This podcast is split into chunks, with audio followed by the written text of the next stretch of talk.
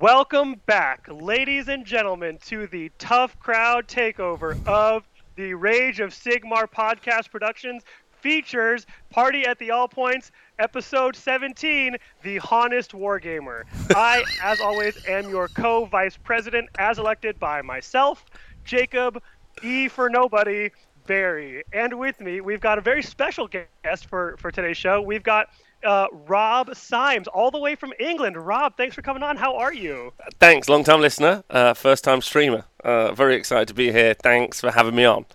I'm going to go out on a limb and say that you're lying about being a long-time watcher. I don't think you've ever watched this show. I've never watched this show. That's correct. Damn fucking right. I know my listener base. So just to sort of preview a little bit, we're going to talk about we're going to do a little recap. So Rob is hot. Really hot in the meta right now. He's coming off a 4-1 win at a tournament 2 weeks ago, and then last week he went undefeated at Summer Slaughter. The same. I was undefeated. That's correct. Thank you. Yeah, thank you for bringing that up. Real fact news. Unlike Matt the intern's liver, who went 0-1 against alcohol. Let me just say. Friday night was an 0-1 situation. That's correct. Yeah. It was tough. It was tough in the tough crowd. So. We're gonna talk about your tournament win. We're gonna talk about your time in Pennsylvania, which, spoiler alert, I'm sorry. And then at the end, maybe we'll have time for some rapid fire listener questions and get to know you a little bit. But you know, for those who don't know you, Rob, tell us about how you got into the hobby, and you know, is it the same ass story that everyone tells? Because I don't think you went to uni, so you can't really use that excuse for when you stopped playing for a little bit. Okay, no. Thank you, Jacob, for doing this interview for me so that I don't have to just talk about my experiences at Summer Slaughter, and instead we have a funny guide through. I got into Warhammer because I live in Nottingham, and my friends were like, do you want to go over to this Warhammer World place? And I was like, sounds fun, let's go. And we went over, and I was like, this is weird and cool. And then that was how it was born. There we go. That's the start. And then you tried the food at Bugman's, and you're like, never again, I'm vegetarian now. Never, like, imagine living in the city centre most of your adult life with any not high-end restaurant, but chain restaurants and maybe the occasional independent restaurant available to you. Then you go to Bugman's, right, and you don't have a Wetherspoons, but imagine not Wawa, obviously Sheetz. It's more of a Sheetz sort of dining experience as opposed to a Wawa. Yeah, I don't know what either of those words mean, but it sounds like you're a toddler trying to say water for the first time. All right, so you got into Warhammer playing in a local scene because you happen to live at the epicenter of this nerddom. How long have you been playing? What armies do you play? Give us a little background on who you are for the folks at home who don't know you. I think 4 to maybe 8 years only. Yeah, like maybe it might be 9, but I didn't get to Warhammer until like I was way past 30. So like 31 maybe. I can't remember. Maybe actually a little bit younger. And then what armies do I play? Tzeentch, it seems, a lot at the minute. I actually consider myself to be a Sylvaneth and Seraphon player, but you're a narrative eels player. No. I've always liked Wind Spirit. If you look in my past, I've always been playing Wind Spirit. I'd actually like to call myself the OG Sylvaneth player, of course, because I reviewed the very first battle tome they ever did for them. But and I was playing them previous to that. But I'm in a kind of flux state with some of the armies, specifically because I painted many of them pre-lockdown or even during lockdown, and then I have this kind of major problem that whenever I paint an army, I go, oh, I've made. And then Nathan's like, do you want to play a game? And I'm always like, this is an absolutely this is terrible to play against. Like every time, like I realize once it's done, and then Nathan's like, "Yeah, hello, do you want to play a game?" And I'm like, "Yeah." And I look at my army, I'm like, "But not with this. This is awful." I want you to like me. Yeah, I think we're friends. I'd like you to. So I generally tend to jump about. I've got loads of really exciting lists. I think that's one of those things about me, which is probably true for a lot of people, and maybe the reason I got into content production generally anyway, is there are so many armies I would like to play. Like there was a Rock Coven list that did really well this weekend. There's a super fun OBR list. I was talking about this just literally yesterday. I was ringing people being like, I want to... Hold on. I heard from an internet source that you shouldn't play OBR in 3.0 because you don't get to play with the rules. It's true. It's true. But I don't want to play with the rules. I want to make everyone run away, and I can do that. So the so my answer is that I'd like to think I could play anything, but like time and experience has taught me that actually producing armies on the tabletop is actually the most challenging thing. So, but I'm a huge hashtag Tough Crowd. Hashtag production. I've now coined that term. Oh, you're going to sell it on a T-shirt, because that's what you do. I have T-shirts out before Jordan does. Because I will beat him in production on that. Yeah, you will. But I would probably mainly consider myself a Chaos Dwarf player, I guess, is the kind of like, is where I ended up, is my home. But obviously, right now, they're not currently in production. I'm sure that's to change soon. They're being produced in the production meta, obviously. Yes, of course. So, you know, a while back there was a workbook that came out that helped players sort of self-identify themselves as players. Have you read it? Do you know about what I'm talking about? I'm actually very interested in making a video series back on that once I'm back from Canada. Well, I don't know what the schedule's like, but we'll work on it. And so, how would you describe yourself playstyle-wise? Would you say you're more of a counterplay, an alpha striker, a combo wombo bambino? You gotta do my fucking homework, Rob?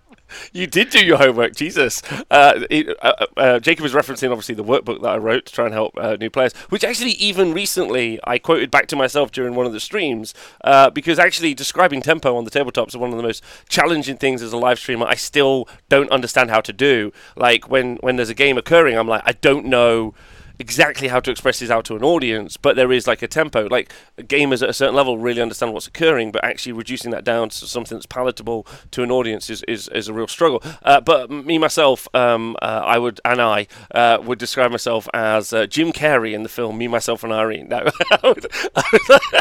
I would think I'm a castle player traditionally, but I actually last weekend when I played Warhammer at an event, I actually tried to push myself and play more like Nathan. Nathan's a great MSU player, which I'm never been good at. Did you say you were playing to win and setting traps as opposed to playing not to lose? This is a really exciting thing you brought up to me years ago, and I love this. I don't think I've ever talked about it on stream. I think we were talking about relationships. Yeah, I think we were, maybe. but I still think it works just as well. Can you remind everyone what it was you told me about? Or because they don't know, actually. Right, so there's people who play responsive games, and they play thinking about not losing the game, and there's people who play aggressively and play setting traps and taking the initiative. No bad pun intended there. Usually they are, but this time it wasn't. And playing to win is forcing your opponent to make mistakes, giving your opponent bad choices or a series of bad choices, and then when they take that one, you have a plan ready to go for how to capitalize. And in relationships, you obviously want to set your partner up in it. I actually have a relationship book coming out soon. It's called How to Win at Therapy. I would like to listen to How to Win at Therapy. Yeah, I think playing to win is always something I do, even in games where like it looks like I'm going to lose. Some people like, and I see this a lot on the tabletop. I see a lot of when I do coverage of games, I'll see a lot of people playing to win, and that being a huge mistake on their part, like traditionally. But actually, if you can play to win in the right way, then it makes a lot of sense. It's much better than playing not to lose. That's so dull. What a dull way to play. We talked about this a little bit. There's like your Sean Clark and your Bill Souzas who don't play. They never make mistakes. They do everything right by the book, but they're not going out and finding opportunities to win. They're playing the perfect game, right? And then you have people like Anthony Trentinelli, or it's almost like a bomb cloud situation where they're going out and they're playing jazz as opposed to classical music, right? They're going out and they're finding ways to put their opponent in a situation they don't know how to respond to. Yeah, I think the only game that I've been lucky enough to be able to catch Bill playing full was obviously on. Oh no, I watched him play two games on stream actually. When he plays Sean at Summer Slaughter, because obviously that's one of the things we're going to talk about. They both had like a very like trad playstyle in that way, where it was like hyper defensive and like, you know, didn't allow the opponent. But I think that's maybe the matchup in of themselves, and also the armies they built. Fireslayers don't really like have any opportunity to play beyond that scope. And similarly, I think that's also true of Sean's list, especially because of the big block of protectors. So like, it really like playing to win or playing not to lose really comes down to already how you build your army list, right? Like, there's lots of people who... It's a mindset. It's like Darren talks about when you walk up to the table feeling like you already won, or like you console your opponent on the loss that they just received by pairing into you. Yes. That's a play-to-win mentality, as opposed to playing your opponent's... Like, playing the person across from you is playing to win. Playing the list across from you is playing not to lose. I think maybe there's a little bit of both in there. I think it's there's no nuance to this conversation. it's a net sum game. Yeah, okay. So, but Chaos Dwarf player, I think is the answer, and Castle build. But I'm trying very hard to play a different play style, which is actually really challenging. I oftentimes, especially having covered people a lot here in the UK, will see the same players play the same sort of way. Over the course, a good example of that be the wonderful, lovely Mr. Matt Goldsborough. He initially came to the fore playing a very traditional Teclian castle build for Lumina Throne Lords, and now is playing a very, very castle moving blob of Nighthaunt, which I think is interesting. The only time I really saw him break out of that is when he was playing, well, it's kind of the same when he played the kangaroos from Lumineth, and he ran out of his castle and then ran back to his castle. In retreat. The original Yeet and Retreat. Yeah, the Yeet and the Retreat. So some people just play differently, and I find that's really exciting, even when they match on the tabletop, because I reckon you could give the same army to 2 or 3 different playstyle players, and they would play it very differently, and those results on the tabletop would be very interesting, I actually think. Completely agree. Man, you really didn't tell me at all that my video is just awful. It looks great. You look great. Oh. Don't worry about it. Okay, well, we just got to commercial on Twitch, so I think we're okay. Real quick, a couple shout-outs for our podcast listeners, because this is exactly how the best podcasting goes. Thanks to Halolex for subscribing. Thank you for Harry266 for subscribing. And nobody else has subscribed. We're close to a hype train, though, so if you guys want to get Daddy some new underwear, let's hit it. All right, so enough about you. Let's talk about me a little bit. Let's do it. My name is Jacob Berry. No, that's it. Real quick, though, there were a couple of questions in the chat about Tough Crowd, and I want to tell that story before people get it twisted and think that I think super highly of myself, because I do. Tough Crowd actually came about from an inside joke with a good friend of the show, Bud Kaler.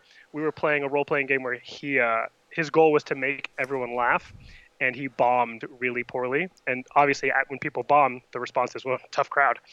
So that became our team name, because... we are not funny, but we think we are, and we always have something to say about it. All right. I like that. I really like that story, because it's great. Everyone's like, "Oh, you Tough Crowd, you're big, you're strong." Like, no, we're just trying to make jokes, and I don't think just not funny. Yeah, yeah. No one's laughing at us, and we're sad. No, yeah, no. We're bad jokes and merch. That's all we do, and win apparently. Yes. All right. So enough about me. Let's go back to the reason we're here. Erectile dysfunction. It affects 1 in 5 men, and it's plaguing our country. No, I'm kidding. It doesn't. Your country? Yes, maybe. I don't know. It doesn't plague me. But premature ejaculation is a different story. All right, so Rob, you. I'm actually gonna not do the thing I was gonna pretend to. I'm not gonna ask you about your tournament unless you want to talk high level about your game. But I think you talked about it on the show last week that I didn't listen to. Is that right? I don't think I talked about it at all. But like, I don't think. So you went to Slaughter. Yes. No. Bash. No. What Clash was your tournament that you went to? Clash. There it is. I knew there was something violent about it. All right. So you went and you played some Tzeentch. Have you talked through your list yet, or you want to talk about that right now? I'll quickly say it had a Cronspine, Purple Sun, Kairos, 3 times 3 screamers, and some Skyfires, a Changecaster, and a Curseling. Had a fun time. Clash was great. It was nice. It was nice being out there in the wild. You sometimes, when I create so much content, I sometimes get a little bit like self-conscious, and also worry that actually maybe I don't have the tactics to back up my thoughts. But it was nice being able to go to an event and at least prove to myself.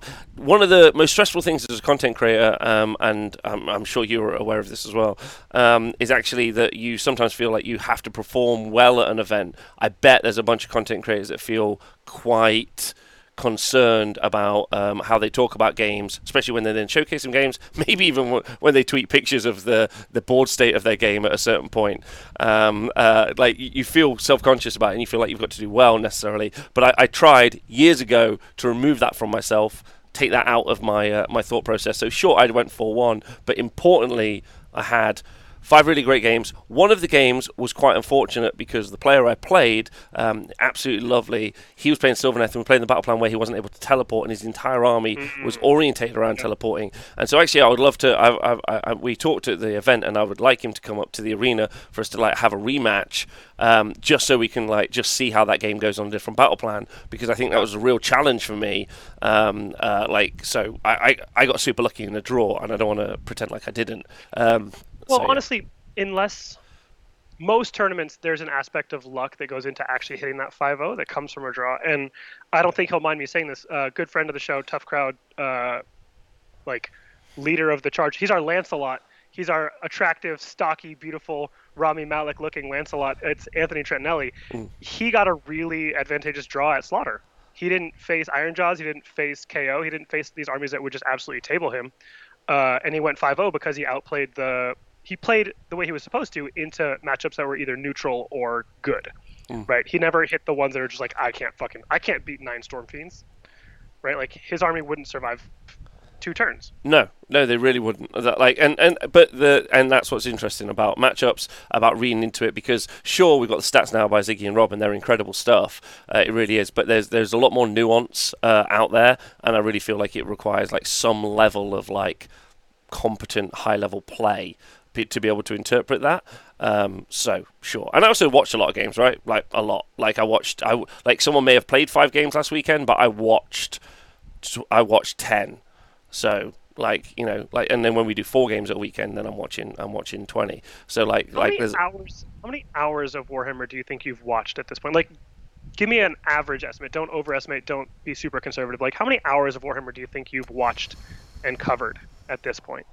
Okay, so it's 15 in a weekend, roughly. One year I did. But usually there's more than one game going on at that time, right? Yeah, normally.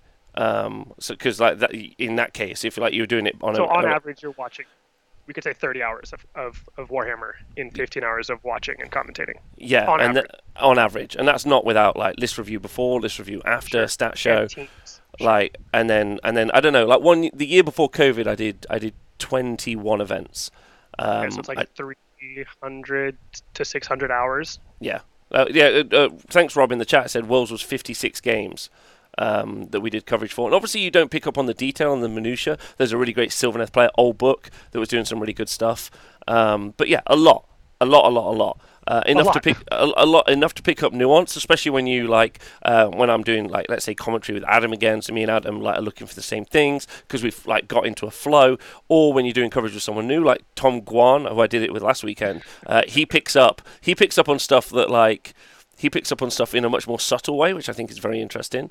He's looking for he's not necessarily looking for outs. He's looking for interactions, which I found quite fascinating.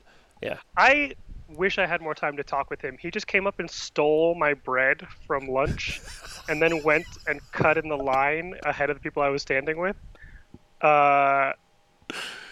He's an interesting fella.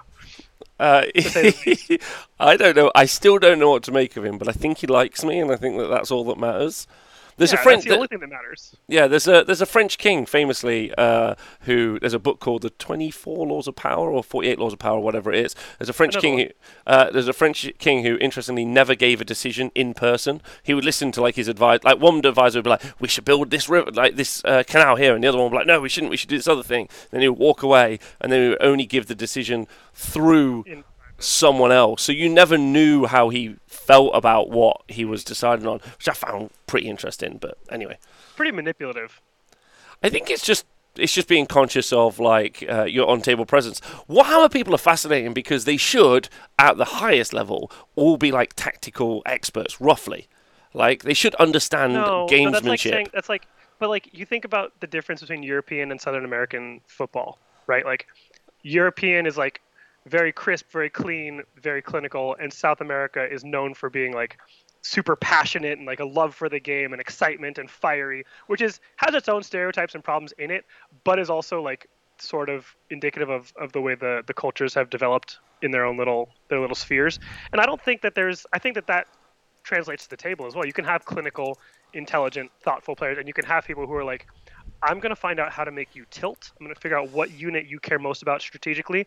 I'm going to nuke it with my Maw Crusher and see how you respond emotionally to no longer having the thing that your whole army works around.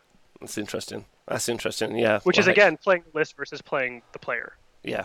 I love aggro players. They're my favorite players in the world. As a castle player, like aggro players are like, I'm going to charge you, and I'm like...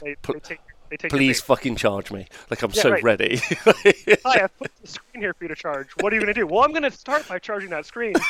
Gotcha! I might get little flags and paint them on like 10-man screens and just be like, please charge me. Let's just write that on. Bet you won't charge me. Yeah, bet you won't pay. Just put £5 on the table. Bet you won't charge that screen. That's £5. Yeah. I love that idea. I think that's pretty great idea. That's so funny. So you went 4-1. You had great games. You won some stuff on matchup and some stuff on scenario. Let's talk about last weekend. So why don't you give me the like high level overview of chronologically where it started, where you went, what you did, and when you got home. Okay, so which one? LaGuardia. All right, go on. LaGuardia? Barely Noah. Real quick, shout out to Amdarepig in the chat for subscribing. Okay, perfect. Okay, good. So whenever I go to an event, I have to pack up, and pack up has to be like very, very specific. I don't, as of yet, have the money for like an away kit, if that makes sense. So the stuff that we have at the venue has to get packed away, and then I have to think about other stuff. Obviously, power is one of those really important ones, because obviously if I'm traveling to another country and some other stuff. So pack-up can take like several hours, specifically, especially depending on what I'm covering. Obviously, for Worlds, pack-up took most of a day, because I had to be very specific and make sure everything was packed up well. So packed up, and then got a train down to... London to meet Owen. So Wednesday was just traveling, packing and traveling, and then I arrived. And I did. Pardon me. Guys, fly to Heathrow. We flew out of Gatwick, but we didn't fly that day. We flew the next day. Also, I did a bunch of graphic stuff as well, like something else that again. Do you remember on the Sunday night when I kept pointing out stuff that the overlay did? Yeah, and I was like. That took £2,000 to make that happen. Everyone's like, don't give a fuck, Rob. Like, don't care at all. But it doesn't matter. Right, okay. Made a bunch of graphics, made like a Summer Slaughter intro and some other stuff as well, which I thought was quite cool. Anyway, travelled down, met Owen at Owen's house, which is nice. Owen put us up for that night because he was also... Pardon me? The first time you'd met him? First time I met him. Never met him in person before. Great guy. So then we travelled to... then we stayed at Owen's for a couple of hours, and we just chatted about all sorts of stuff. It's at this point, this is the story. This isn't high level, sorry. It's the bromance father-son. Yes, it's at this point that like Matt was wondering. So I travel with Matt, so intern Matt Farnsworth, the meme. If anyone's met Matt, who's my table boss, he's the person who wants to be involved in Warhammer but wants no one to talk to him or be involved in Warhammer. It's a very odd relationship, but it's one I appreciate a lot. He, I'm just like Matt, that incredible thing. He's like, I don't care. I'm like, okay, Matt, thanks. But does a great job. Then, so at this point, Matt starts walking around Owen's house like, oh, is this by this artist? And then Matt's like, and Owen was like, yeah. He's like, oh, I like this. And then Owen's like, I'm going to put this song on. He's like, oh, do you like this other song she did? And I was just like, these two fucking nerds. Like, what the fuck are they talking about? Like, I didn't have a clue. Can't get away from. Yeah, I didn't have a clue. So at this point, I was like, these two are weirdly similar. But I know that they've both rubbed. There's been a lot of friction between the both previously because Matt's always table bossing. He's like, hey, Owen, what's the score? And then Owen's like, not now, Matt. I don't need you right now, Matt. Yeah. And then Matt's like, you salty bitch. And walks away. So I knew there was some friction. Anyway, that was nice. Then we flew to Gatwick. We went to Gatwick, which is like an hour trip from where Owen is. And then we flew, and then we got to Gatwick, and then there was some, and then our flight wasn't leaving for like, I don't know, 5 hours or something, because it was leaving very early, so we basically just crashed in a cafe for a bit, There were some issues at check-in, which we won't discuss, obviously, for legal reasons today. I asked for the high-level overview, and you've now told me on a minute-by-minute basis what you guys did. Okay, so, sorry. Okay. Continue. So what did you order at the cafe? Okay, I'll be really quick. Okay, so we got to the airport, we traveled for 8 hours, we landed in JFK, and then we got the taxi over... Pardon me? Yep. Not LaGuardia, at JFK. Not LaGuardia, JFK. Then we went over to Noah's house. Noah put us up, was super lovely. Noah himself gave us a tour. Then Noah and his partner took us for food. It was lovely. Then in the morning, we. I'm jealous you got to meet Machine. I've interacted with Noah's partner a bunch, and I just have never gotten the chance to spend time with her. She's hilarious. It makes sense though, right? Because Noah's really funny. But like, they were a wombo. Weird ass way. He's something. Yeah, I'm so glad you finally got to meet him. Yeah, they were like he's came over recently, didn't he, for Top 16 Worlds? You're the reason we know him because you met him when he was out for like bloodshed or something. He's a great guy. They are such a power couple. Like they must be devastating at parties. Do you know what I mean? They're like the party couple have turned up. So good. And then what else happened? Then travel to. You got heat stroke walking around New York, and you chafed your balls off. I was a tad salty, but I did manage to get a pizza, and I didn't talk about that much. But I got a pizza pie. A trad pizza pie, which was good. No slices. This place did not serve slices. No fucking slices. And then we got a pizza. How was the pie? Pardon me? How was the pie? If I'm honest, fine. Ooh. Okay. Like, it's like a pizza. Like... I mean, right, pizzas are good. What's not to like? Pizza's so good that they can change time and thoughts, is what they can do. Pizza's a flat circle. Yeah, I want a pizza this time. And then, we walked around New York a little bit, but then in the morning, Noah drove us to Pennsylvania, where we got to the venue, and then obviously I got to meet up with you. So that wasn't minute by minute. I apologize, but that's roughly the timeline. What did you have for breakfast that morning?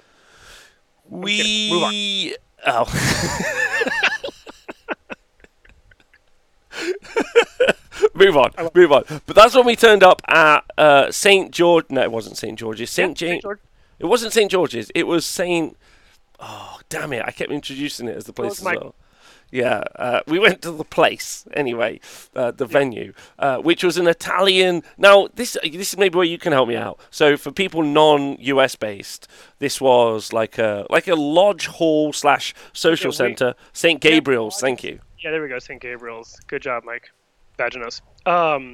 So there's all across the country we have these like social club lodges, and a lot of them are focused around service. There's like the Lions Club, and there's Circle K, and there's a bunch of like the Key Club. There's a million of these, and I think this is one of the more social club, maybe less service oriented, but there's like Scottish Rite. There's like a million of them, but they just have these halls around the country, and presumably they're planning a heresy of some sort. Yes. Get it? Lodges, Rob, you get it? Yes, I do. Also, it makes me feel like, because obviously, one of the greatest US sitcoms of all time is, of course, that 70s show. Oh, sure. And it's in his basement. And the dad in that is part of like a lodge. Sure, he's like a mason or something. Yeah, right, or like an elk, or because there's elks. Yeah, don't do that because that just gives me flashbacks of Eddie and it makes me want to cry. Sorry, I apologize. If I only could, I'd make a deal with God. Oh, really? Keep running up that hill. Yeah, keep going. Yeah, but there's a lot of lodges. So this was a lodge, and then. The bit that, like, so we got in, and it's a fairly fine establishment. I was like, okay, like, the US, like, for an English person, the US is always, like, a really weird place because your buildings are so incredibly huge versus places in the UK. Even this place was, like, very comfortably fit, many people inside of it. But the bit that was great is I got there, and we hadn't necessarily resolved the internet, which at points was being resolved by members of NASA. And I don't mean that like, haha, I mean, actually, we've got someone from NASA in the chat now, Rob, to help. And I'm like, I just need an Ethernet port, gents. That's what I need. Then I got to meet Bill, who ran the venue. This is one of my favorite things to do when I travel, is get really connected with the venue owner or / venue manager. Like, I want to get weirdly close to them. Like, they're like, as in, they're my person I'm there to see. I'm like, nice to see you, Bill. How's things? And he's like, who the fuck are you? Like, why are you talking? I'm like, Bill, what's going on with Comcast? Yeah, and he's like, who's got the account, Bill? Like, when do we change it over? And he's like, who are you? Fuck off. Love Bill. Bill was great. I kept saying hello to Bill on the Saturday and Sunday. Every time I said hello to him, it was like he'd never met me. He was like, never seen me before. Never met me. So there's a funny thing. There's a funny thing in Texas where instead of saying like, "Hey, nice to meet you," they'll say, "Good to see you," and it throws me off so much. I'll be like, "Hey, nice to meet you," like, "Good to see you." I'm like, "I've never met you. Am I forgetting your face? Oh, fuck." I don't know. I just want to pick Bill up as a podcast listener. That's all I want Bill to do. Bill, if you're out there of St. Gabriel's Church, you're a real one, okay? You're a real one. That's what I need you to know. I'd fight in a Denny's parking lot for you, if that's right, the thing. Walmart parking lot. Yeah, good enough. Hexnex, thanks for subscribing with Prime. Fuck you, Bezos. We'll take your money. Great. So you streamed 5 games of Warhammer, except it was actually 10 games of Warhammer, but it was actually 11 or 12 because there was the Friday night where we did the charity stream and the belt match, which was a lot of fun. We raised, what was it? In the end, we raised $2,000 or $3,000. For someone's medical care because we don't have medicine here in the U.S. Nope, medicine doesn't exist. And yeah, so that was, and then obviously Monday morning, drove back to New York, hung out for a while, got delayed because of weather, and then came home? Yes, came home. So, like, I think all in all, it took me from Wednesday morning until Tuesday afternoon was the size of the trip. It was fairly prodigious.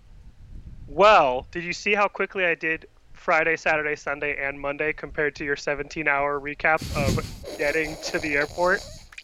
Yeah. I didn't do well at that. Sorry. Okay. I'll just have to do some editing when we put this up on our stream. Done. But that's fine. This is fun. I'm having a great time. I hope you are too. Sorry. All right. So I'm going to now interview you about your time at Summer Slaughter. Okay. Because it's better than you just talking about it. It is. And you're funny. Yeah. Well, I think. Looks on everything. So I can only do what I can. So, you shouldn't laugh. But I'm going to just move right along.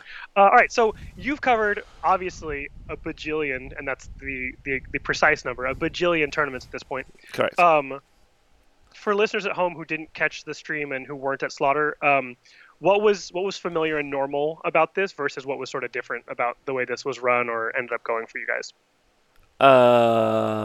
Familiar and normal was... You say Warhammer, I swear I'm just going to fucking quit. I mean, the people, like, which is a sidestep to the same. Although, actually, not true. I would actually say, obviously, I've done a lot in the UK recently, and then I did Worlds. And Worlds was kind of its own beast in of itself as well. I didn't get much time to interact with a bunch of people, and mainly was interacting with the crew, who were all wicked. Shout out to the crew who did Worlds with me. But, pardon me? Wicked Dicey, right? Yeah, Wicked Dicey. That's who was there. They were helping me. Thank you. But yeah, it's one of the first time. It's like the first time in a while I've obviously been overseas, and I'd forgotten just how wicked the American community was. That said, last time I was also out there, I was like at Adepticon, and I felt that was quite somber as an event, or I didn't really get much of a vibe, although I did get to hang out with you and Joe, obviously, which I thought was cool. But generally as the event, this event was a lot more like upbeat, as were the people, which is very different to like an English event generally. They tend to be a little bit... Bobo's always struck me as something that's a bit more lively and a bit more punchy. But English people generally a bit more reserved. American people generally a bit more loud. And I found that quite engaging, personally. Although headache-inducing at points. Sure. And stuff that was... Anything... different. But, yeah. So, I mean, there was normal issues. The tech didn't work sometimes. There was no internet, which is a classic. Which genuinely was quite frustrating, because as a storyteller, you're trying to tell a story on the tabletop of something that's happening, and you see the internet's broken. You're like, well, I now know that the person listening is going to miss sections of context and stuff, and it feels odd and weird. But anyway, that's a side note. Stuff that was different. Wow, the prizes, man! Like, the prize support was crazy. Do you guys not normally have a wooden spoon award? That's a $200 glass bong. Bro, normally it's like you win an award. You're like, oh, you won this 200-person event. Here's your certificate. Like, like I printed it this morning. Yeah, like the black has my shopping list on it. The prize support was fucking insane. Like, I'm sure the Basement Wargamers didn't play much for the venue because it's in the church, family, whatever, mafioso for life. But like. But they clearly spent big on the awards, which I thought was super cool. And I felt like, I don't know, weirdly uncomfortable about it. Like, who was it? What's his face was walking away with best overall, and he had like a mountain of miniatures. Yeah. And I was just like, Caleb Waters, yeah. Huge mountain of models, but I think there were easily 3 or 4 people who walked away with. Easily 1,500 to 2,500 points of models. Yeah, like it was nuts. And I've seen Marcella, who I know is in Tough Crowd as well, like several times be like, I want to one day today. Here's my $1,800 worth of miniatures. I'm like, what the fuck is happening? This pile of models is taller than you are. Yeah. Right, which is super weird as well, because some of our biggest events in the UK are literally in the pocket of GW. So I'm like, can you not scratch a bit of free product from them? And they're like, absolutely not. But one of them might come for free to our event on our free ticket. Yeah, and you're like, yeah, great relationship you've got with them there. So yeah, that was something that was weird. Food was normal, not great as always, but that's true for when you're catering for that many people. What else was... the beer was free. Yeah, it was. Well, that's not true. Dayton kept saying, oh, free beer. It's like, no, it's included in the price of your ticket. But yeah, the beer was free. The beer was free, which I thought... It's not entirely true. There were 2 types of beer that were free. They just had them on tap, and it was included in the price. Otherwise, if you wanted anything else at the bar, you had to pay for it. But yeah, free beer is great. It just saves you a lot of time pulling out your card and calling your bank to let them know, no, I am in Pennsylvania. I would say one of the things that struck out to me as well, this is just a passive observation, was that is that lots of the players were like very fucking supportive of each other, like at the top tables. Like they were just like, oh, like, are you winning? How are you doing? Like it, like there was a lot of camaraderie around like the top tables that I was witnessing. And also the hobby level was... I think part of that was just because most of the top tables were Wicked Dicey or Tough Crowd or Team America people, so that we're all friends. It could well be that, which I think is really cool. It's a little bit more maybe like factionalized here in the UK, right. Like for whatever reason or another. But that was nice to see. I thought that was really nice to see. Because like you guys have Order and Death and Russ Veal, so like there's like factions, right? I like Russ. Russ is lovely. He's a big sweetheart. Yeah. So yeah, I thought that was really cool as well. And also the hobby level was fascinating, because the hobby level was like outrageous display boards everywhere, cheese Skaven, right. Yeah. To let's start finger painting some models, boys. Like. That was the best part of that Friday night stream, was Corey not having 3-color minimum, so he finger painted on his Teclis coat. That still to this moment makes me cry laugh. If no one knows what I'm talking about, I'll try and include like the link or something. But yeah, Corey finger painting his Teclis model was sensational. So yeah, the difference is, the thing is it's much the same, but just slightly different, right? And that's been true of every event I've been to, pretty much. Sure, absolutely. What would you how would you characterize the difference? Because like you always hear people talk about you know, like the UK meta is like hard, and people take the net list and they know what they're doing with it, and like people talk about the US and Australian metas as like this like weird wild place where people take Skywardens, or not Skywardens, what are the bird mailmen called? Whatever they're Swift Talk agent. Yeah. So yeah. Like how would you describe, based on the lists you saw this weekend, and like Where do you think that comes from? I think the problem is so obviously I do the stats server every Monday, and the problem is context almost always. Like watching those games, like a good example would be like Owen played Jacob in the round before Jacob he went Brand. To play. Jacob Brand played in the final table with Skaven. Yeah, who then went on to in round four, who then went on to play against Anthony Trentinelli with his Snesh. So Owen walks away from that and being like, Rob, that guy's got mad game. There's some crazy stuff happening there. And I was like, amazing, I can't wait to see this play. And then Jacob, I don't think, made like exactly the right decisions in his game, or he did make the right decisions he thought and the dice didn't pay out, right? One of those two things is true. And the problem is that context for me, like in order to generate context in Warhammer, Age of Sigmar specifically, we're talking about any Warhammer, like repeat representation is actually really, really hard to achieve. So I can only really go off like a single instance, or like that was a game I fucked up, and I'm like, but all 100 other games I've always nailed it, right? And then when obviously England, scratch over to England when we have events here and stuff, you still end up with games where I'm like very confused by what's happening, or like can't see inside of the head of the players. And I think ultimately it's because the game itself is, like you say, it's kind of freeform jazz. Thank you to Insomniac Painting for donating 10 gift subscriptions. Holy crap, Insomniac Painting, thank you so much. You deserve me writing your name on my body, but it's not that kind of stream. I'll do it in pencil. Like Warhammer I think is a lot like freeform jazz a lot of the time. And so watching people play it well or watching people play it badly, whichever of those two are in effect, and I rarely like to say that they're playing it badly, and that's a long way of answering that. I haven't got enough context for the US meta yet. I obviously streamed LVO Final, where I don't think Soulblight Gravelords were played overly well into what was a very difficult matchup for them. So, like, I didn't think that, like... So, you know, you got to ask yourself, were they just like, I'm knackered, or like, I don't think I can ever win this, or a bunch of other stuff. So, like, there's a lot of context you need, which is why I like doing more tables. I think that's really positive as well. You really start to learn stuff. I've just asked the FLG to let me do LVO. So I messaged them yesterday. So hopefully that'll give me some more on the American context in the future. Very cool. But I'd love to see you. Would love to see you. Yeah, the truth is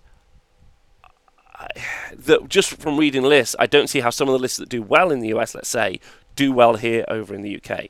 Right. And that's when I'm saying that as a gamer myself. Like I look at some of those lists that do well, and I say I wouldn't play that here. But that started on Monday. I was doing that Rock Coven Nurgle list, which did well in the US, went 5-0, and I was like, this is fucking crazy, classic US.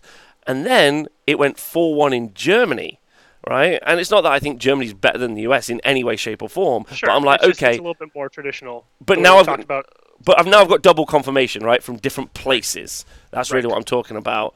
And that's the thing. Like sometimes it's just easy to throw the very unnuanced. They're not very good, but that's not how I feel. Yeah, well, I think this goes back to what JP's data has shown time and time again, which is like list strength matters, player skill matters more.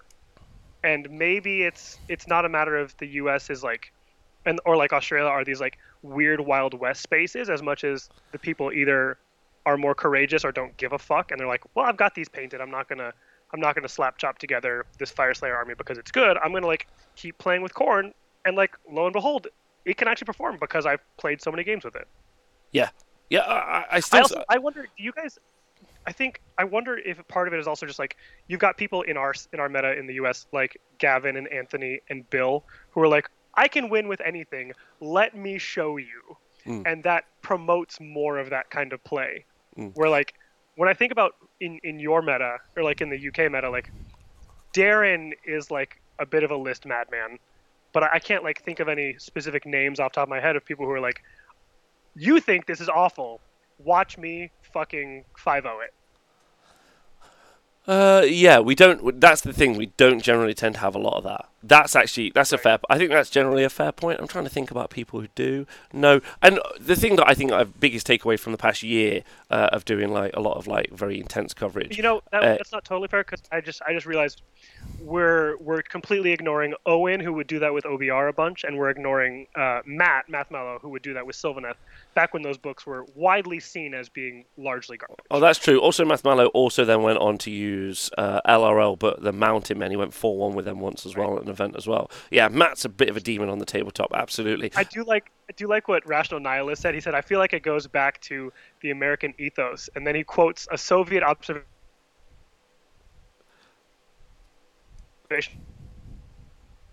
from the Cold War manuals, nor do they feel any obligation to follow their doctrine. Yes, that's true. That's true. Some of the, I think I discussed this a little bit when we watched Joe Cryer play against Anthony. Is Joe went balls in on one of his plays, and it looked like a mistake because it didn't pay off. And I think that's one of the things that happens a lot in the games is that like because there's that's why I love differential. That's why I love differential. I think if you only track differential for players across the course of a season, I think you would be able to more accurately recognize players at a higher skill cap, because like your differential like would generally always be closer, even though it says an L. Yep. Your differential is closer. Like if we just did that win, loss, draw differential. All I'm hearing you say is that Rob and Ziggy aren't doing their job, which I take a lot of umbrage with. I don't feel good about you talking about those two friends, those two very close personal friends of mine, on my show like this. Yes, I apologize. I accept your apology. Good. Maybe in the future we'll have the technology to track those things via Skycam. You know, if I win Mega Lotto, right, we'll just make it happen. That's it. You, me, and Joe on the Mega Lotto Syndicate. Yep, and YouTube Syndicate. All right, so Warhammer Rob, that's all I heard too. All right, let's get on to actual questions because we've spent so much time on just one question. So sorry. What was the best move or the best play you saw over the course of the weekend? Finger painting Teclis. That was great, but what was the best? What was the best move you saw someone make on the table?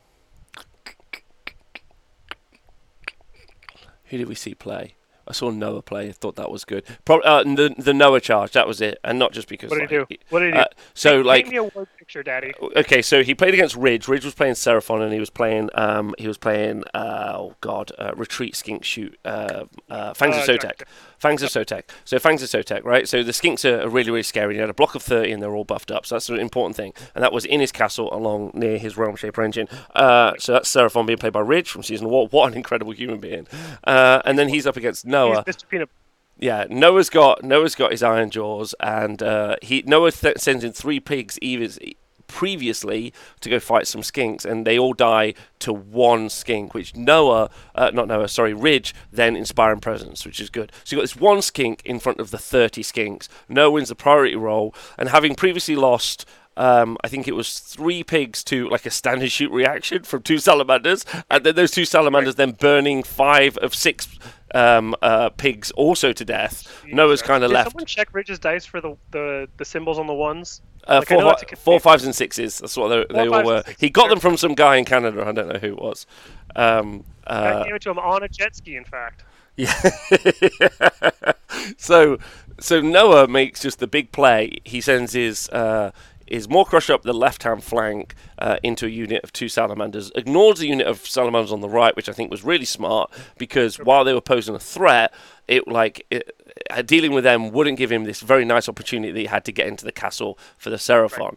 Right. And then he charges into the single skink, but the impact hits. The impact hits kill it, and then he's able to pile in 3 inches, which means he's able to fight into the 30 skinks. But the thing that he's doing there, if no one's aware, is ignoring the stand and shoot reaction, because that he never got within range or whatever it was for them to do a stand and shoot. Yeah, right. He did the thing where he gets to move d6 inches after the charge if he wipes the unit. Or if there's no bottles 3. Yeah, so it was really, really good, and then he was able to just lift those 30 skinks. It was wicked. And at that point, and then he also killed the two salamanders with the Maw Crusher. So it was at that point, you're like, okay, he's just got two salamanders on that side, and we kind of closed up the stream. But hilariously, then a Purple Sun came out, killed a bunch of stuff, and it all swung in a different way, which was great. But that was a big play for me. Some of the other plays were like interesting and weird, but we just weren't able to cover round two because the internet broke so drastically, which is a bit of a shame. Did you guys record it? We recorded it, yes, which is fun, and because there's I really want to go back and watch Caleb's game versus Anthony, and that's the thing. There are so many games that I wish to watch so many times, like. Because I think Warhammer is proper fascinating, especially with the players playing it. I think necessarily it doesn't translate, and people just want to watch a battle report where two people are being nice to each other. And I guess that's cool. Hey, but if you're looking for that, Seasons of War, go get it. But if you want, it could be anyone. It could be anyone. That's true. Like, there's plenty of them. I just think that. I don't think there's anything better than the high stress situation of an actual tournament experience to see what occurs, right? Because you. Like, it's great. So yeah, that was my favorite play. Absolutely, that's a great answer. Real quick, just backtracking because I realized there was something I wanted to talk about the difference between our scenes. How much more attractive is the American scene? So much more attractive. So much more. Like, listen, UK boys, girls, MBs, everyone. Like I think it's all about the person. Inside, and that's obviously that both scenes are full of beautiful people, but holy shit, when you got Nate Trentinelli running the charge, like at one point, I literally, and he's hot. I'm not saying he's not hot, but at one point Nate was talking, and I was just like, just tell me some more stuff, bro. Just tell me anything. Like, I've never had a crush on a man, but I just had a crush. Yeah, it was distracting. He's fucking hot. Like, he's not just good looking.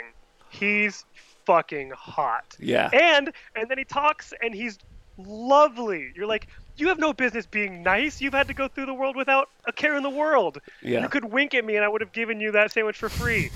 Anyway, that was lunch. Okay, cool. So we're in agreement that there's obviously hot people in both scenes, but it's hard to play with an erection. And Nate Trentinelli just makes it difficult. It does make it difficult. Okay, great. We actually already covered one of my other questions. What do you think? Having played in a tournament yourself, having covered a bit, and having come to America and seen a little bit differently how the new rules are playing out. What are your biggest takeaways on the new season or battle pack? Now that you've had a little bit of time to sit with it and watch it, I think scoring's incredibly tight on all the battle plans and with battle tactics. So I think that like even going down like on hold more turn one could be difficult for people to come back on. So I think that's going to be interesting as well, which means in addition, I think it promotes more aggro play, which I think also plays really well into what some of the battle tactics are, specifically Desecrate Lands and Barsh Your Enemy Lines. So I think pre-game move / alpha armies are in a good spot, flies, pigs, especially because they just said that when you pre-game move, you do actually claim objectives. Exactly. Yeah. Like so that's pretty huge. So I think thanks Mislav for the sub and hi Jared. Yes. Hello. So I would say that the points are incredibly close. So achieving all your battle tactics, that could be the difference. So I think that's really fun. But ultimately, because of that and because of some of the play on tabletop, I think that not the YouTube channel. I think that it's a players pack. More people who play more or play well, I think are going to do better in this edition. I think you could do like very aggro smash lists. But we saw very recently that I think Gargants are back, right? So they're going to produce another DPS check for people out there in the world. Not to mention Bone Splitters being starting to become super prevalent because everyone's had them for ages and they were not great for a while. But now that it's the bodies meta, that's another DPS check I think we're going to see a lot. Okay, yeah, sure. Like any DPS checks, like I think are going to become very relevant, even for holding objectives and stuff. So actually, initially I thought Unmatched Conquerors might go out the window, but I think actually we weirdly might actually get enough. We might get enough Unmatched Conquerors / Bounty Hunters in the meta that actually it becomes relevant in some games, which I think is cool. So because I think it's probably the most diverse list building kind of like playmanship meta that we've had to date, in my opinion. Right. I don't think I've been this excited about games being played on the tabletop. Also means sometimes there's going to be a very 1-1 solution. And what I mean by that is two players of equal skill, well, if they're conscious enough, should be able to recognize the game state of who's going to do what roughly. But inside of that, which is exciting, very much like chess is exactly the same game and is still thrilling and exciting because it means that someone can force a mistake on the opponent, which is always the best bit, or do something fun. Right, absolutely. Do you think there's either lists or units that people are sleeping on right now for like what Galician Veterans should unlock with them? I'm thinking about like Bulgors or not Rat Ogres. I mean, they're fine. There was something else I was thinking of that. Oh, I mean like Rotgut and Fellwater Trolls. I feel like are a prime example for the value of Galician Veterans, both being able to fight in extra ranks and counting as more. I don't think anything that hasn't necessarily been I mean, like Zangor is still super good. Like still have super been, good. Will always be. Yeah, have been, always will be. So I think like Brad in the chat saying Flares and Horrors. Yeah, they also die in droves because double damage against Flares and Horrors on their 5-up save is silly. Yeah, come on, Ryan, like, get your head in the game. Yeah, I personally think like I think something like Unmatched Conquerors works really, really well on the 10-man unit you don't give a shit about. Like, I think that works really quite nicely. Like, I absolutely see putting on a unit of Blight Kings or Plague Bearers, as we've seen recently, going really well and being very effective, especially when it's very difficult to shift. But I think it's just as useful. Even 5 Tree Revenants, like, is obviously a great Unmatched Conquerors unit for being able to just, like, pop on and now we're 15. So, like, I think that there's a... I think it's a good battalion. I think initially I didn't think it was a good battalion. I think now seeing it in play, I think it's a better battalion. But I also then think Bounty Hunters being that natural predator and or answer means that I think what's odd is because it's the start of edition, no one's just really committed to it. But you really can just commit to just having Bounty Hunters that just take everything off the board. Like. Oh, yeah. And we're not. And I think you're seeing that with Iron Jaws lists a lot, where it's just like, I'm not taking any Galician Veterans. All my pigs are Bounty Hunters. How about damage 3 pigs for a change? Yeah, yeah. And I know like there are Nighthaunt players like, no, that doesn't work into us. And I think that's interesting as well. I don't know. Like, I think honestly, it's too wide open. If there wasn't a new Tzeentch book, I'd say Tzeentch is absolutely the tits at the minute, in my personal opinion. Especially inside this meta. Like, and I think there's some armies that aren't doing well. OCRs aren't doing particularly well at the minute, and I think they're good. I think like damage 3 Graveguard is pretty exciting if you get to use those and utilize those. And same also for Blood Knights, because then they're not like that's also really good as well for Soulblight Gravelords. I think the Rise of KO is something that is going to happen, and actually I hate, like, if I'm honest. Like, I get that people really want their KO to be on the board, but I think that they're such a polarizing game mechanic that I actually would hate to... I'd hate for them to become... Like, they've been assigned to the bin for a long time, and that's been great. It's just generally been great. Because they're sucky to cover. They're sucky to cover, they're sucky to talk about. Like, when you read a list, you're like, cool, it's got an iron. Like, the roster's super small, it's an ironclad, it's some dudes. Like, it's just, you know, like, they do the same thing like, they never do anything different. They always do the same thing every time. Well, right, because they're, the recipe for success, their win condition is always the same. And because I was like, as you were saying that, I was thinking about, like, well, what about Seraphon? What about, like, Iron Jaws? Both those armies typically will table you on a double, right? They typically will come in and alpha you, and you won't really have recourse. The thing is, those armies, when their alpha doesn't take you off, they still have game and like ways to play outside of just taking everything off. And I think KO largely functions by dropping down, shooting, not getting charged, jumping somewhere else, shooting, not getting charged, right? It's like, it's designed around not interacting. And if you get caught or get doubled, you lose with KO, right? Yeah, yeah. I would say also, obviously, also like that incarnate, like I guess the incarnate needs to be discussed, but actually is given really good life to armies like Tzeentch and KO, who really actually weirdly need it. And Slanesh, yeah. And Slanesh. So like you're in this odd spot where actually I'm like, do you? My personal opinion is, and I've said this all the time, I think generic stuff should go in the bin, so that like you have to improve the book.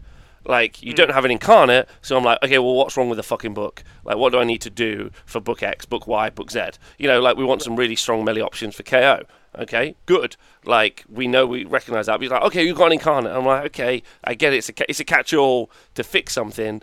And it also gives some great opportunities for kit bashing. That cheese, Purple Sun, I'll never forget. And I'll never forgive. I didn't actually get a chance to see it. But that sounds pretty ridiculous. It was just a ball. It was a ball of cheese. There was more cheese in that army than there was in the pasta that we had on Saturday night.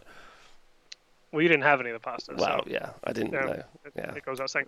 All right, so last serious question before we get to our rapid-fire questions. Okay. How is Matt so bad at keeping secrets? Okay. All right, let's quickly tell everyone about this. So intern Matt is my table boss and normally travels with me to events when he gets opportunity. He has his own job, so he gives up like huge portions of his weekends to come to events and do work with me. So big shout out to Matt. As does Scrivo. Scrivo's obviously done it lots in the past as well, as have many other people. So shout out to anyone that's ever done it with me, Mark, a bunch of people, right? So they're all great. But Matt's got this kind of like thing. One of the reasons I think he likes doing it is he likes to discover everyone's secrets. Mm-hmm. Right, which you were like, okay, he's kind of like, you know, he's kind of a get secrets is by giving secrets. So he's like a Littlefinger character, right, where like he like collects them all and you think it's for some large power play in the future where he's just like, oh, let me find out this thing. And like his favorite thing is obviously when he's table bossing, he's like, can't believe that's happened. He's like, yeah, it's like, oh, if only they're getting a new book. And then some playtester who's at Worlds, let's say, will be like, well, actually, Matt, and he's like, oh, nice. But the problem is he doesn't accrue any of this for any actual use. He then just immediately will go and tell someone else that secret that he just learned 1 minute ago. He's excited. He's excited that he found out your social security number. It's just, it's the boyish wonder. Yeah. So yeah, I don't know why he's so bad at keeping secrets. But also, if you see Matt, don't trust him. That's all I can say. Right. Well, it's not like he walked off with models. So, all right, we're going to get to some rapid-fire questions. Yeah. So, Rob, if you could, I would like you to give as short an answer as possible and as quickly as possible. So, I don't know if you played the game Word Association before, for example, but it's the same idea where I don't want you to think it through. I want you to just, zone in and give me the quick answer. If you could fight, either spar or with the intent of doing harm, to a political or historical figure, who would it be? Margaret Thatcher. If you could either have sex with or make love or fuck any political or historical figure, who would it be? Only my girlfriend. Okay. I love you so much, you beautiful beast. If you could have dinner or spend an afternoon walking around and passing time with a political or historical figure, who would it be? Oh, Abraham Lincoln. Oh, beardy. If you could fight, either spar or with the intent to do harm, any character from Age of Sigmar, who would it be? Ooh, Sigvald, because I win, I lose, I probably win. Yeah, I win, I lose, I win again. Yeah. What about the sex question? Oh, someone from the Mortal Realms, yeah. The Trogoth Princess. Not the podcast, not the podcast. What's the Trogoth Princess. Yep, of course. Death by Snoo. What about have dinner with or spend an afternoon with a character from the Mortal Realms? Ooh, Thanquil. Ooh, why?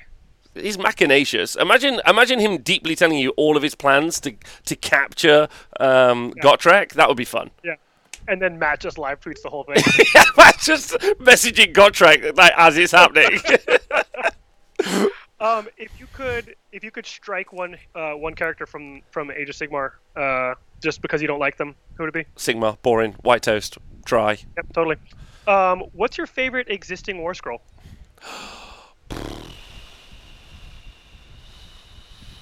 Great question.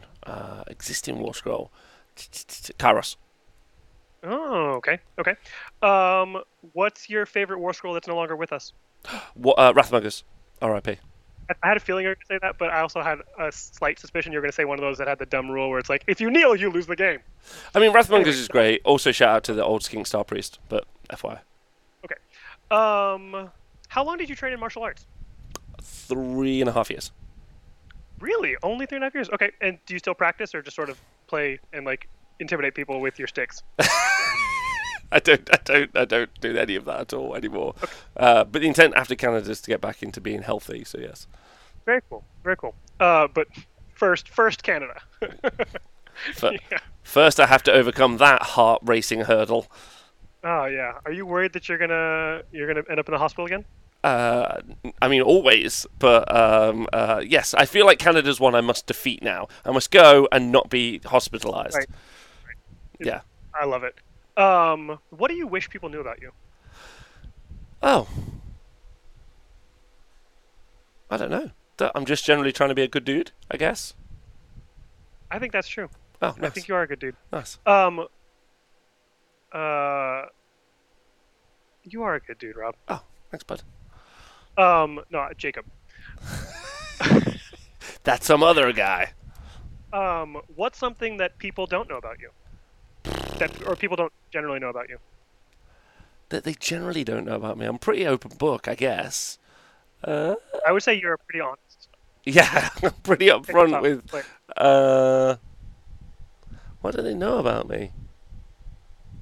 I heard when I was that. This is a long answer. I'm sorry, but like we were driving up. We were driving up, and Noah was like, "So do you own a nightclub?" I'm like, "No." Like Chinese whispers. Like I don't know. I don't have any anything. I really don't. Like I don't know if there's anything that people don't know about me. If I'm honest. That's fine. What's the best pizza you ever had? So, I mean, when I was a kid, it was a deep pan meat feast from Pizza Hut, of course. Now as a vegetarian, but now they've brought back a non-meat deep pan meat pizza at Pizza Hut, and that is why I have to start going to the gym, because I discovered it, and I don't know if you have this, I kind of get in these spirals where I'm like, this is now my favorite thing I must have every day. Absolutely, 100%. Yeah. So, like, that's it. Yeah. Very good. What's your favorite Prince song? Prince? Oh, Color Purple? Okay. Isn't that the movie with Oprah? I think so, but I... You mean Purple Rain? Purple Rain, of course. There we go. God, that was harsh. That was difficult. What movie have you seen more times than any other movie? What movie have I seen more times than any other movie? Wow. What movie have I seen more than any other? Oh, Waterworld. That's true. That's super true. It. Yeah. Kevin Costner plays one character. You can do it in baseball or you can do it in post-apocalyptic. I mean, definitely. I think second is also The Postman. I think like in most watched it's Waterworld Postman, so it's a double. It's a Kevin Costner double. Yeah. But thanks again, Tim Somniak Painter, for another sub. That's really thoughtful of you. Thanks, Cutie. Very good. Slip-on sandals or thong sandals? Crocs forever. So slip-on. That sure. Can then change to four-wheel drive. Four-wheel drive, yeah. What's your favorite kind of bread? One that gets dipped in gravy. Yes, no. That's not an answer. Nope. Oh, nope. Fuck. Just bread, I reckon. I grew up pretty poor, so just regular bread. Like, is there other types of bread? You know that saying regular bread, there's types of bread. There's pumpernickel, there's sourdough, there's rye, there's... Just like regular bread, man. Rye, just bread. It's regular bread. Like, yeah, sure. Any bread. Like, I had a brioche bun once. That was fancy. I like that. That was nice. Yeah. Okay. What's the weirdest place you've ever had sex? Or craziest place you've ever had sex? With my girlfriend in wherever we are. No. Like, what's the strangest or, like, most outlandish place you've ever had sex? With my girlfriend, wherever we are, because it's great. You can't just one time tell us where? No. In her lovely house. Okay, great. How many times have you had sex at Warhammer World? Weirdly, none. But soon to be changed. That's my plan. I want to show dominance. I mean, obviously... sorry, with another person, none. On my own. Rob Symes, party of one. Rob Symes, party of one. I think that's all. Oh wait, hold on. I did have one more chat. Maybe I'll get some more good questions from there. Do you think the shooting meta is coming back to combat spellcasting and combat? See, I think that the meta is not dependent on how good armies are, but how popular they are. is my idea. So, even though Maratheon the Bosanix is as good and, if not better, than it was previously, people won't play it as much just because they've played it already. Right. Like, I think there's a certain amount of time where you're like, God, I'm bored, and then people just switch it up. So, like, yeah, that's it. Okay. I think it's not dependent on quality results. Like, because, as an example, we all knew the Dragon War Scrolls was cooked, but in order for the Dragon meta to happen, everyone had to buy it, build it, paint it, on the faith that their book read was good. Right. Does that make sense? Like, for instance, like, I doubt we'll see many Skaven. I think Skaven will have, like, a drastic drop-off soon, with the book having just been released, because, like, it's not particularly inspiring, and also there's not particularly any new models. Whereas, I think you'll see more and more Sylvaneth armies in the future. Because new models, cool new rules, etc., etc. Book got better. Yeah, absolutely. Yeah. Do you think the drop meta matters more or less now? More. More. Because it's harder to score at the beginning? Yes. Got it.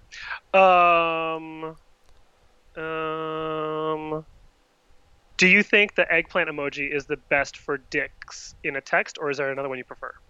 Ooh, in a text? No, I just like the Danny DeVito bang bang emoji. Bang bang, bang bang bang bang, bang bang bang bang bang. Shooting. I just came in shooting. Bang bang bang bang bang, bang bang bang bang. All right, fine. Tristan's whining because I didn't ask any of his questions because they were some of them were silly. What kind of dog are you gonna get if next time you get a dog, Rob? I would like a corgi. So you can be like the Queen. Exactly. Or so you could be like Nate Trentinelli. So I can be like Nate Trentinelli. Now you're getting it. Now, I've always wanted a corgi, but if I was to get another dog, then my partner like has a family breed of small sausage dogs, and I think that we're eyeing up the next litter, basically. But so yes, or corgi. But she was furious during the megacast. I did say I wanted a Carol, but we can't get a corgi. And then she watched it and she was like, What's this I haven't heard about? So that was a situation. Okay. Yeah. That we needed resolving. And the answer is let's get a sausage dog. Yeah, because of your wonderful partner. Exactly. Okay, I have used up all of my thoughtful questions and all of my rapid fire questions. We've done Rob, this is the point in the show where I would ask you if there's anybody you want to shout out, anything you want to plug real quick before we call it a night. Yeah, I just want to. Obviously, this was about Summer Slaughter, so I just want to thank everyone who came up to me and said hello and/or hadn't met me before and was super kind. Shout out to Bill, the real one, of course. And Will. Yeah, Will was incredible. Like, but he already knows this. But yeah, shout out to anyone who came out and said hello and was really kind and nice, and it was super welcoming. I didn't feel like people like treated me like, oh, it's like, because you kind of get those two like roads, right? Someone like is like, oh, you're the guy who like does lots of content, like, you know, and is a big sucker, or the other version where just off that and that alone they don't like you, but everyone just treated me like a person, which was actually really lovely to just be treated like a regular dude, because I'm just a regular dude, so that was really nice. And so yeah, thanks to everyone for that. Like the people, Sean, Jared, were super super friendly and really helpful all weekend. Yeah, love that they remember to thank you after the fact.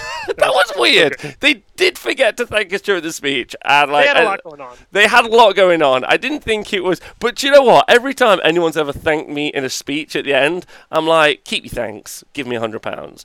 But like, I thought you were going to lose weight. Yeah. But then they didn't. And I think it was only because they were super busy and they had lots going on. I don't think it was on purpose, of course, right? But I was right, like, of course not. And they sent a text following up. And they did, and they were lovely about that. But then the bit that just made me like, I was like, I didn't actually know how much that meant to me until someone didn't do it one time, and I was like, that actually means a lot to me. So, but like they were doing great. And they also had to give out $8,000 worth of toys as prizes. Not to mention the raffle, which was a huge success, and that was sort of on players to come up and check their tickets. Oh yes, was that a thing? Yeah, there was a raffle in the front as well, where there were little. Jared's saying he feels awful now. I'm so sorry. I'm so sorry. No, you're fine. It's Jared. Honestly okay. The funniest part was Matt getting super COVID. Triggered at the very end because a friend of the show, Mr. Martin Orlando, came up to me. He was like, "Hey Rob, lovely to see you. Get home safe," and then just walked straight past Matt. And Matt was like, "Guess I'll die. Guess I'll just fucking die."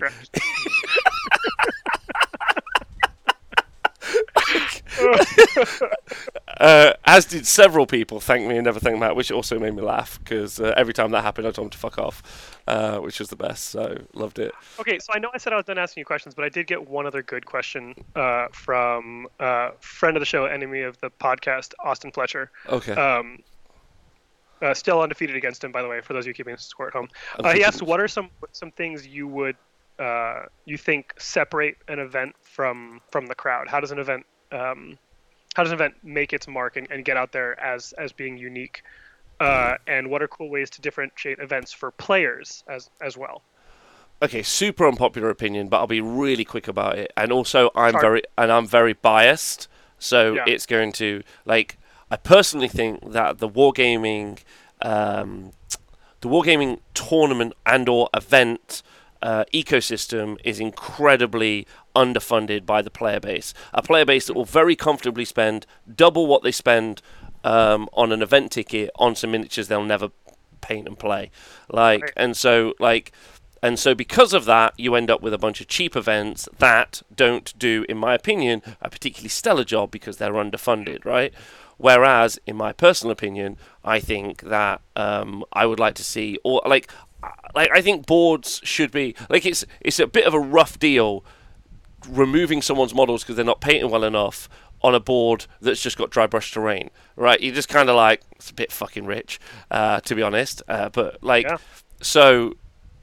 personally think events should cost more, especially large events. Someone's like, well, we had too many people. This is not talking about Summer Slaughter, by the way, which I think the terrain was actually really excellent. I think the boards were great. Surprise support was great as well. It was free beer. So, personally, yeah. It was the aircon was free. Good. You paid for it. Yeah.